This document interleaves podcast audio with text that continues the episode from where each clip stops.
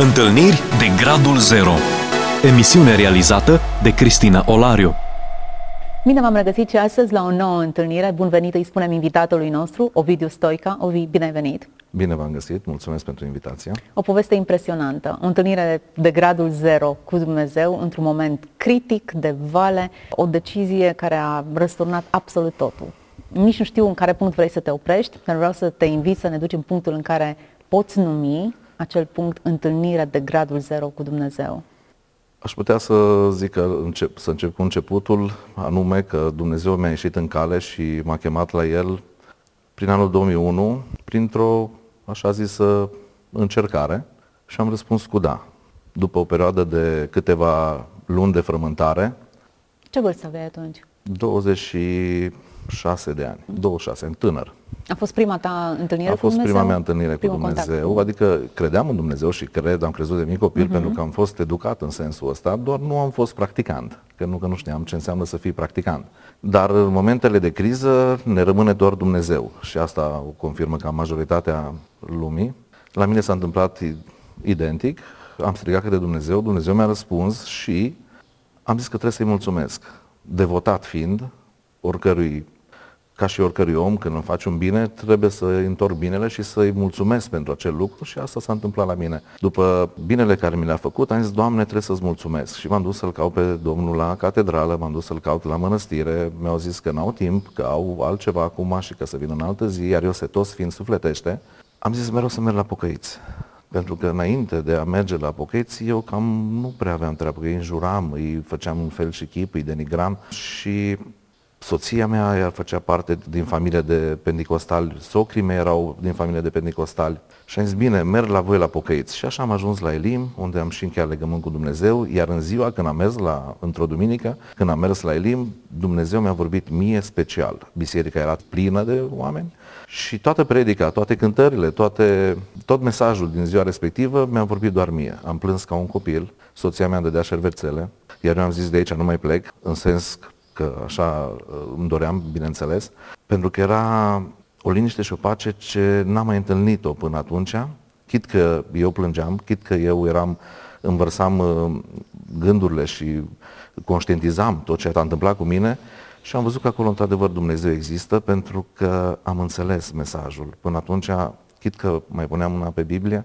nu înțelegeam, nu aveam timp, eram în forfota lumii acestea, eram captat de alte gânduri și concentrarea mea dispărea. Ei, Dumnezeu a creat o zi pentru mine special, pentru că în ziua respectivă la Elim erau, nu mai erau locuri pe bancă și din câte mi-aduc aminte, cred că Elim are 2500 de oameni.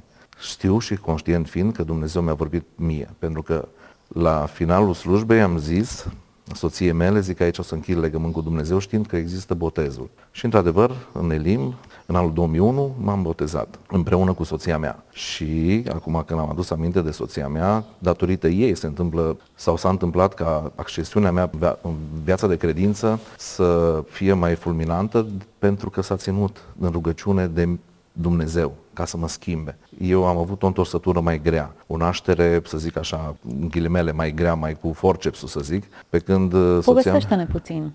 Ce a fost cel mai greu să se schimbe la tine? Înțelegerea n-a fost mai greu. N-am, nu mi-a fost greu să renunț la păcatele sau păcatele lumești, doar nu le înțelegeam.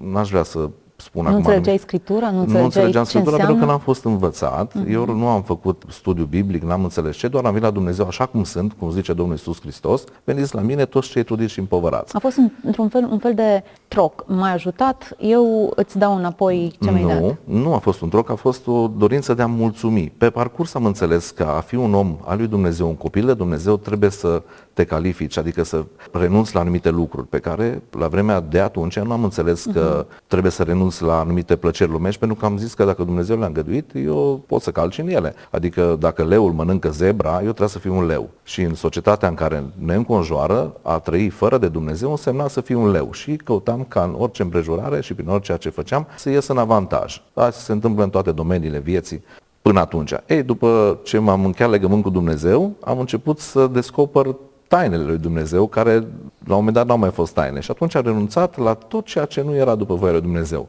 treptat descoperindu-le. Nu le-am descoperit toate dintr-o dată. Uh-huh. Că dacă le descopeream toate dintr-o dată, renunțam la ele cu totul dintr-o dată. Și... Poate că ar fi fost mai dificil. Bun, rațiunile pot fi Sigur. diferite pentru care a fost treptat. Regreți vreuna din zebre, ca să folosesc limbajul tău? Nu, nu regret nimic. Deci astăzi ceea ce chiar cineva îmi punea întrebare, am fost mai devreme undeva și m-am întâlnit cu o cunoștință și îmi spunea, da, Ovi, dar tu ai fost nu știu cum și nu ce viață ce ai dus, că n-ai ratat nimic, că n-ai făcut nu știu ce. Și zic, nu e adevărat. Zic, n-aș mai face niciodată ce am făcut. Din contră, ceea ce am făcut mi se pare mizer și nu aș mai vrea să revin asupra, pentru că am descoperit altceva acum. Dragostea care mi-o dă Dumnezeu și pe care am cunoscut-o mă face să mă uit în spate ca la un trecut mizer, dar totuși mă folosesc de el pentru a putea să învăț pe alții și să ajung și să educ și să educ să să le prezint voia lui Dumnezeu altfel decât o înțeleg ei, pentru că am trecut pe acolo. Deci, necunoscut total, străin de Dumnezeu, nicio noțiune legată de viața cu El și dintr-o dată începe o căutare. Începe o căutare, o conștientizare, pentru că frații noștri de la Învon predică, nu? Vorbesc, ne spun ce e bine, ce nu e bine, cum e bine și la un moment dat mergem la rugăciune, cum mergem la cercul de rugăciune și undeva la un cer de rugăciune, o soră, binecuvântată cu darul lui Dumnezeu, darul Duhului Sfânt, îmi spune așa, bărbatule, am o mare lucrare de făcut cu tine dai mână-mână cu mine?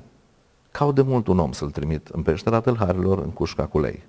În momentul ăla, eu cum eram începător în ale credinței, dau un cod la soția mea și zic că asta e pușcărie, zic că asta nu e Dumnezeu, nu vorbește. Dumnezeu e numai bun, El îmi dă vile cu piscină, Cum jeepuri. te-ai gândit la pușcărie? Pentru că peștera tâlharilor e clar o simbolistică care se atribuie doar acelor. Ce interesant, ți-a vorbit Dumnezeu pe înțelesul tău. Ai înțeles despre tâlhar, ce da, e vorba. am înțeles imediat despre ce e vorba, da.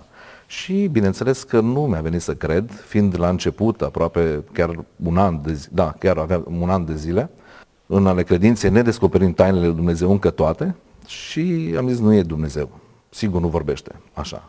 Două luni de zile m-am perpelit și în stânga și în dreapta, n-am fost bun de nimica, gândindu-mă cum să-mi vorbească, cum să mă trimită Domnul, că numai ce mă scăpase de vâltoarea asta a penitenciarului.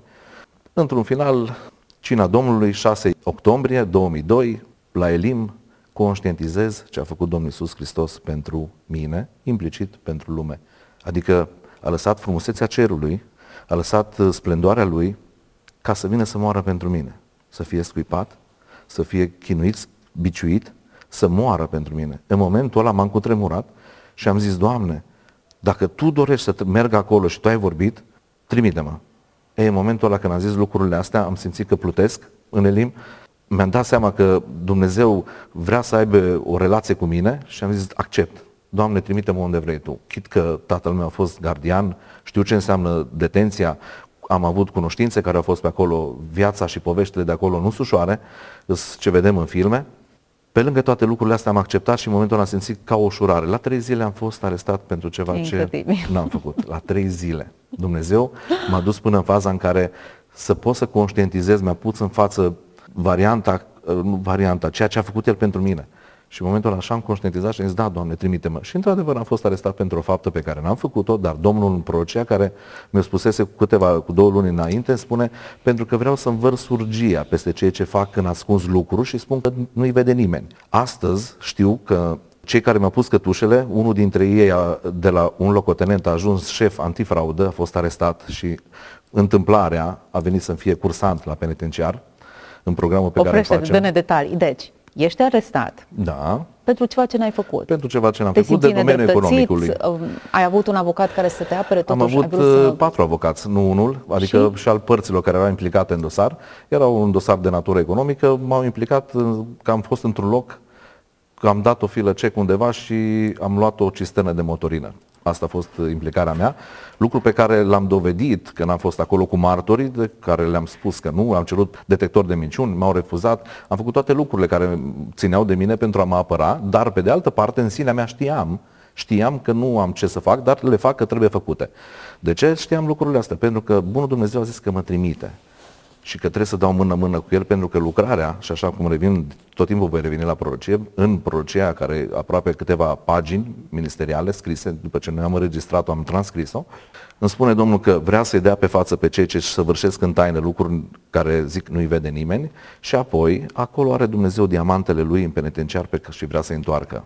Ovidiu, dar nu ar fi fost mai simplu să te trimite așa cum te trimite acum? Nu. Tu lucrezi cu, încă cu deținuții, te duci acolo. Nu.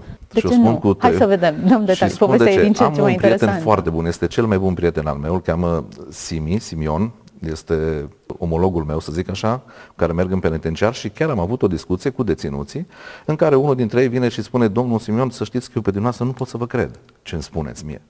Și zice el, de ce? Zice, pe Ovidiu îl cred. El știu că a fost aici, îl cunosc, știu suferința, el poate să cunoască suferința mea. La care Simion, care, Simi, care e un om foarte înțelept, spune, da, este într-adevăr, așa este, dar ceea ce facem noi este ca voi să-L conștientizați pe Dumnezeu. Și atunci am intervenit și am spus, într-adevăr, eu simt cu tine pentru că Dumnezeu de-aia m-a trecut pe aici, ca să pot să simt cu voi. Pentru că dacă n-aș fi trecut pe aici, degeaba empatizez cu tine și zic că mă doare măseaua când eu nu știu ce înseamnă durere de măsea. De aia trebuie să mă trimite Dumnezeu, pentru că Dumnezeu astfel de lucruri le face. Ca să te înalțe, Domnul te, prima oară te prelucrează, te smerește, te educă și după aia te ridică la nivelul la care poți să mergi să spui, cu toată tăria, cu toată tăioșenia, cu tot ce înseamnă călăuzirea Duhului Sfânt, să zic așa. Bun, deci se pronunță verdictul în ciuda pronunță. tuturor uh, Verdictul s-a probelor pronunțat sau mai absenței. târziu. S-a pronunțat mai târziu, într-adevăr, în toate, în, în virtutea lucrurilor pe care eu le-am adus ca argumente în favoarea mea, până și probă tehnico-științifică în care este această probă tehnico-științifică, adică probă grafologică, este mult mai veridice față de declarația doi martori care, într-adevăr, în instanță se suceau când zicea că am fost, când zicea că n-am fost la locul respectiv. În fine, toate lucrurile astea se întâmplă, sunt condamnat, acolo îmi fac partea, încep să citesc Cuvântul lui Dumnezeu, am timp de el, Cât ai primit? trei ani jumate. Ei făcut integral? Nu total, se face fracție din ei, aproape trei ani. Dar faptul că am ajuns acolo și că am știut că trebuie să fiu acolo, mie mi-a dat putere să merg și să stau acolo. În, uh, n-aș putea să descriu peisajul, pentru că e Cum a greu fost de prima descris. noapte în penitenciar? Prima noapte în arest a fost, uh, arest. am ajuns undeva pe la 11 spre 12 noaptea și ca semn că într-adevăr sunt în voia lui Dumnezeu, am intrat la camera 3 și jos, la patul de jos, fiind 12 paturi, pe un perimetru de 2 jumate pe 2 sau 3 sau ceva de genul ăsta, era un om care citea Biblia. Și a zis, aici, într-adevăr, Dumnezeu m-a trimis aici. Clar. Acel om avea un viciu atât de puternic și spunea, Ovi, eu niciodată n-am să mă las de țigări. Niciodată n-am să renunț la sipca mea. După câteva zile, după ce am început să citesc Cuvântul lui Dumnezeu și am găsit versete de dependență, de ce îmi pregătea Dumnezeu, pentru că nu luasem Biblia de la cap la coadă să o citesc, ci am început cu Noul Testament, L-am luat sus la mine și am zis, hai să citim aici. Și în momentul ăla a zis, Ovi, într-adevăr, l-a cercetat Duhul lui Dumnezeu și a anunțat la sipcă. A zis, nu mai fumez. Aia a fost prima mea... La sipcă ce înseamnă? E o chestie adaptabilă la țigare din lemn, cum fumau odată bătrânii noștri bunici și aveau un lemn care băgau uh, țigarea înăuntru care nu avea filtru, ca să nu cumva să tragă filtrul în, uh, să, pe buze, Am să înțeles. facă tot timpul să scuipe. Aia a fost primul meu contact și de acolo am început tot felul de lucruri. Citeam, făceam practică. Citeam, făceam practică. Cum făceam practică? Veneau oameni care efectiv aveau probleme. Erau, de exemplu, pedofili. Mi-a intrat în cameră un pedofil. I-am luat apărarea, pentru că de obicei acest gen de oameni sunt foarte maltratați, bătuți. Nu pot să zic că pe drept sau pe nedrept, dar am luat apărarea și am zis Există acest... un fel de justiție a deținuților? Sigur. că există. Adică ce nu pedepsește justiția prin uh, pedeapsă, Sau poate pedepsește și pedepsește și mai mult celălalt, pentru că poate, na, așa consideră. Toți deținuții au copii, se gândesc că ar putea fi victima unui astfel de om cu probleme. Bun, acum, sincer să fiu, am numai filme în cap de tot felul de penitenciare și abuzuri care se întâmplă acolo. Nu dau seama cât e ficțiune, cât e realitate din tot ce se întâmplă acolo, dar e clar că e o peșteră de tâlhari. Din punct de vedere spiritual e o luptă imensă și că, cel puțin în contextul nostru, a fi închis înseamnă condiții foarte dificile. Într-adevăr, ceea ce se vede în filme uh, reflectă doar realitatea. Nu există ceva pompos sau inventat. Nu există. Toate se fac după realitate. Toate filmele se Bătăile fac de acolo, abuzurile, tot, violurile, abuzurile absolut și, tot. Da, da, da, da, da. Eu țin perioada aia minte când am fost, pentru că erau tot felul de oameni care se violau, se tăiau, sunt situații de genul ăsta, nu sunt ele frecvente, dar sunt. Și tot timpul trebuie să stai într-o tensiune și într-o oarecum în gardă, să zic așa. Acum, pe lângă toate astea, știu că Dumnezeu m-a trimis acolo și a zis că eu voi fi cu tine. Mie, mi-a, când mi-a zis lucrurile astea și când am recitit și am recitit și am recitit, mi-am dat seama, dacă El este cu mine, este tot suficient. Nu mai am nevoie de nimic. Și într-adevăr Dumnezeu mi-a creat un context în care am putut să citesc Cuvântul lui Dumnezeu, în care am avut și am avut oameni cărora să le împărtășesc ce înseamnă a fi cu adevărat pocăit, nu îmbrățișând o religie. Am, uh, am reușit ca să pot să, să schimb reguli în penitenciar. Adică? Anume, un exemplu concret, șef de cameră la minori. Minorii sunt între 14 și 18 ani. Ei sunt uh, efectul de turmă, nu sunt de sine stătători să gândească individual. Încă au problema de a fi, dacă zice unul care e cel mai tare. Din cameră să zică, nu, eu nu mă bag, eu mă retrag, eu stau deoparte, am pedeapsă, trebuie să gândesc, am familia acasă care mă așteaptă. Nu, este la efect de turmă, dacă cel mai tare zice, rupem, intrăm acolo și facem cu tare și cu tare sau facem cu tare și cu tare.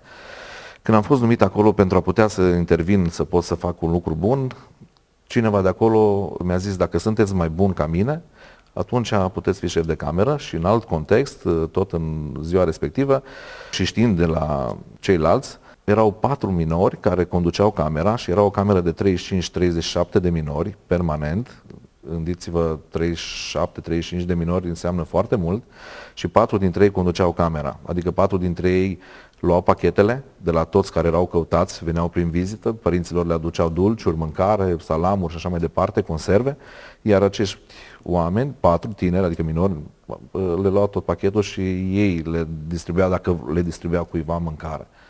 Mm. Și erau oameni care erau abuzați sexual între ei, tot de aceștia, uh, și când am știut lucrul ăsta, am zis de azi înainte, acei oameni care sunt abuzați vreau să vină la mine să mănânce cu mine la masă. Pentru că în penitenciar acești oameni n-au voie să atingă nici măcar o conservă de fier care cade pe jos sau un cuțit, pentru că se simt, uh, se simt uh, uh, în termenul nostru din penitenciar înseamnă lăchit, adică înjosire, adică cum să pui tu mâna un pe bulangiu, acum vorbesc în termenii ăștia, și să pui mâna pe un fier și să mi-l dai tu mie înapoi, n-ai voie să te atingi de el, pentru că ești un infect și tu îmi strigi mie cuțit, îmi strigi mie conserva, nu mai mănânc conserva aia. Chestii de genul ăsta se întâmplau în, în penitenciar.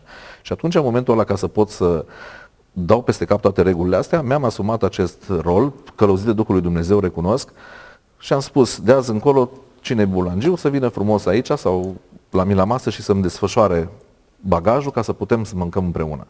Cei patru care conduceau camera s-au fost un pic șocați, s-au uitat la mine, probabil credând că e o glumă, și după aia am luat cuvântul și le-am spus așa, în fața lui Dumnezeu suntem toți egali. Și am plecat de la origine, că toți într-un final, de la Adam și Eva ne tragem, sau Noe, dar suntem toți la fel. Și nu contează că ești român sau că ești țigan, nu contează care e statutul tău social sau poziția ta socială.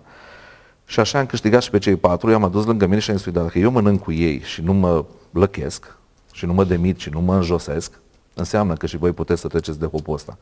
Și așa s-a întâmplat ca din acel moment să putem să avem o relație de familie, să mâncăm toți la oaltă, chiar dacă aveam persoane care erau necăutate și care nu aveau ce mânca, uh, prin înțelepciunea care mi-a dat Dumnezeu am putut să facem uh, masă comună, să ne rugăm împreună, să citim, să punem întrebări de ce, să învăț cum să se spele și după ce merg la toaletă și pe din și toate fazele, ca un tătic m-am ocupat de ei.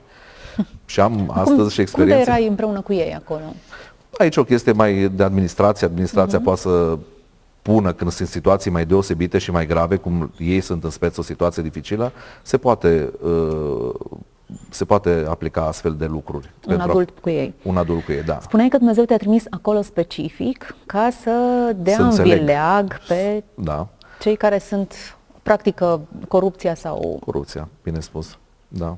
Și acum, ca și dovadă acestor lucruri, cel care mi-a pus mie cătușele să dau numele sau să nu-l dau, nu știu. Nu-l da, hai să vedem. Eu pot să-l dau pentru că nu e nimic ca secret și chiar aș vrea să fiu foarte transparent. Îl cheamă Tsura Armando. Așa. La vremea respectivă era uh, la economic și era locotenent. Celălalt care mi-a instrumentat dosarul a fost capitan la cercetări penale și îl cheamă Munteanu Sorin. Ei, acești doi, uh, Dumnezeu le spune prin oamenii lui că dacă nu se întorc la Dumnezeu, ei vor progresa în grade, și marele va fi căderea dacă nu se pocăiesc. Soția mea le spune lucrul ăsta. Ei le iau în derâdere și, bineînțeles, nu țin cont de lucrurile astea. ca ulterior ziarele pot să dovedească lucrul ăsta. Țure Armando a ajuns, din, a ajuns de la locotenent, a ajuns șef antifraudă, am vă dați seama ce înseamnă promovările la noi, iar celălalt de la capitan de cercetări penale a ajuns șeful poliției județului Timiș. Este dat, este condamnat în primă instanță de șase ani la București, mai are în condosar pentru corupție. Luare de mită, scandal, chestii cu Lugoș, cu mutarea unui alt subofițer. Deci toate lucrurile astea sunt dovedite. s-a încheiat? Sentința e definitivă? Într-unul e definitiv, are trei suspendare, iar celălalt are, chiar acum la București a fost uh, huiduit de către oamenii care nu mai suportă corupția. În, primă, în a doua instanță, primă instanță și a doua instanță are șase ani de zile cu executare și acum la București nu știu ce a făcut, dar cred că a rămas în pronunțare și cred că 100% va executa și pedeapsa. Fapt pentru care o să merg la penitenciar și am să-i vorbesc de cuvântul lui Dumnezeu și chiar am să-l îmbrățișez. Și am să-i spun Te-ai și probabil... cu el de atunci? Da, ne-am întâlnit și eu cu soția și cu Armando, cu fiul meu și cu... ne-am întâlnit cu el și închipuiți-vă că ne-am mărturisit că timp de șapte ani cât a durat procesul lui, el ia un pastil de, de medicamente, pentru că este tracasat, uh, liniște nu are. Pentru ce? Pentru că a acceptat corupția, n-a acceptat să se pocăiască, n-a acceptat să facă voia Dumnezeu. Și adică, amintit de Și amintit cum să nu, mă ține minte, are și cum să nu. Nu există, așa ceva nu se uită.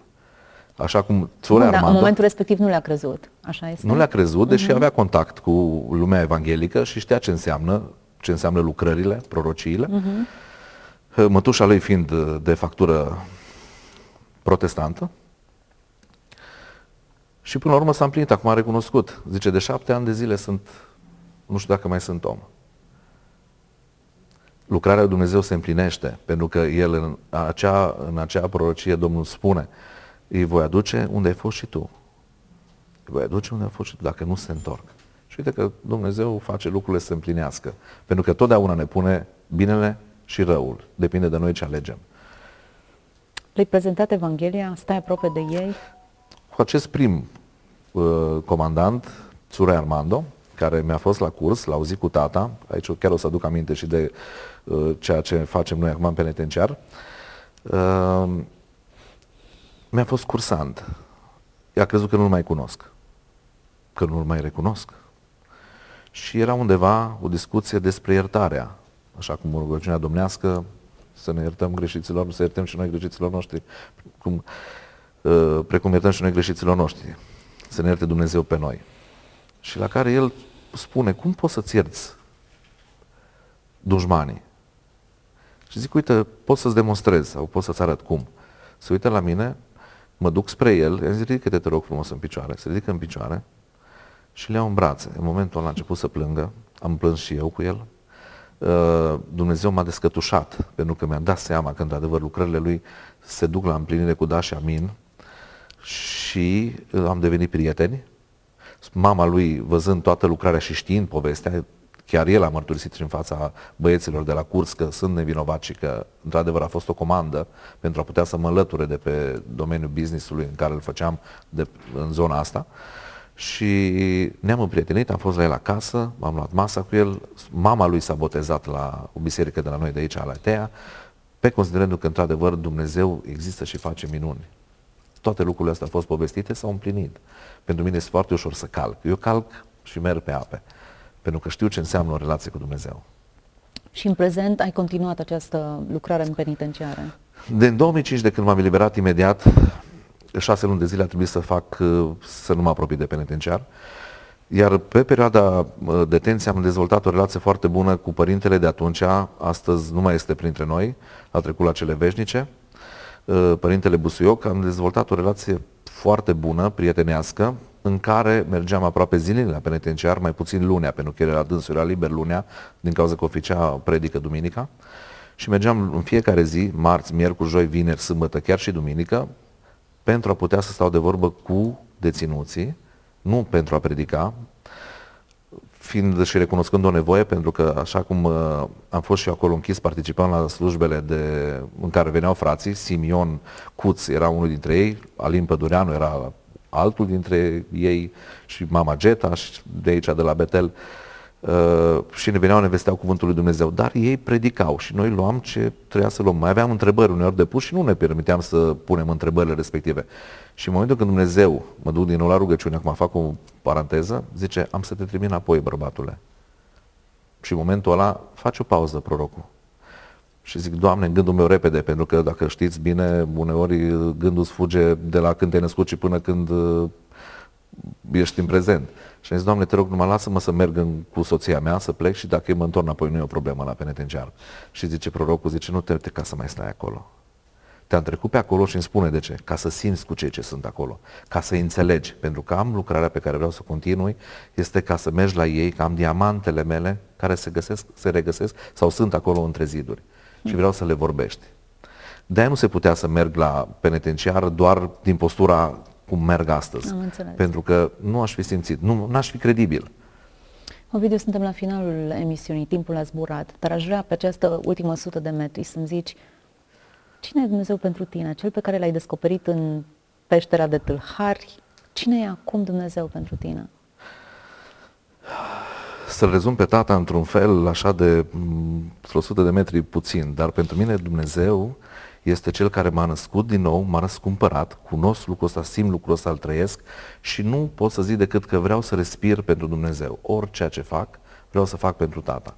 Oricum mă manifest, până și de la îmbrăcăminte, până când mă culc, adorm în pat, vreau să respir pe Tata și să fac. Eu sunt chemat la o lucrare, sau o lucrare mai specială, probabil pentru unii, dar ceea ce, la ce m-a chemat vreau să ascult. Nu vreau să mă ridic la alte nivel, nu mă interesează. Știu că asta mi-e lucrarea mea. Cel puțin deocamdată.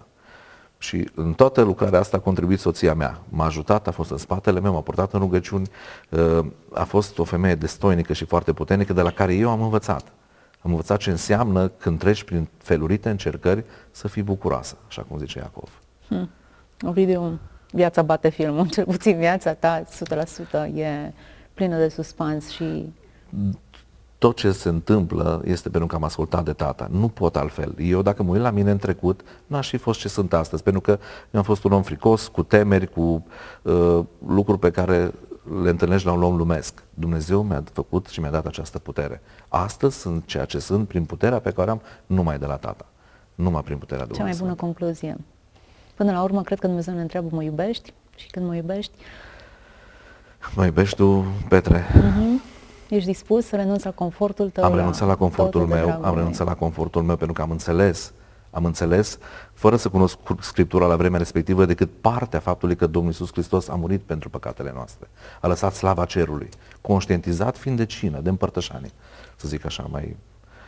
Foarte bine. Mulțumesc, Ovidiu lucrarea continuă, filmul continuă. Cred că pentru fiecare dintre noi această mărturie e o dovadă a faptului că atunci când te pui la dispoziția lui Dumnezeu, chiar dacă prețul pare mare, e mic în comparație cu ceea ce se întâmplă ulterior, beneficiile care decurg din această abandonare totală în mâna lui Dumnezeu. Mă rog această poveste adevărată să ne inspire pe fiecare dintre noi, să putem spune din toată inima, Doamne, te iubesc, sunt la dispoziția Ta, să fiți binecuvântați. Ați ascultat emisiunea Întâlniri de Gradul Zero cu Cristina Olariu.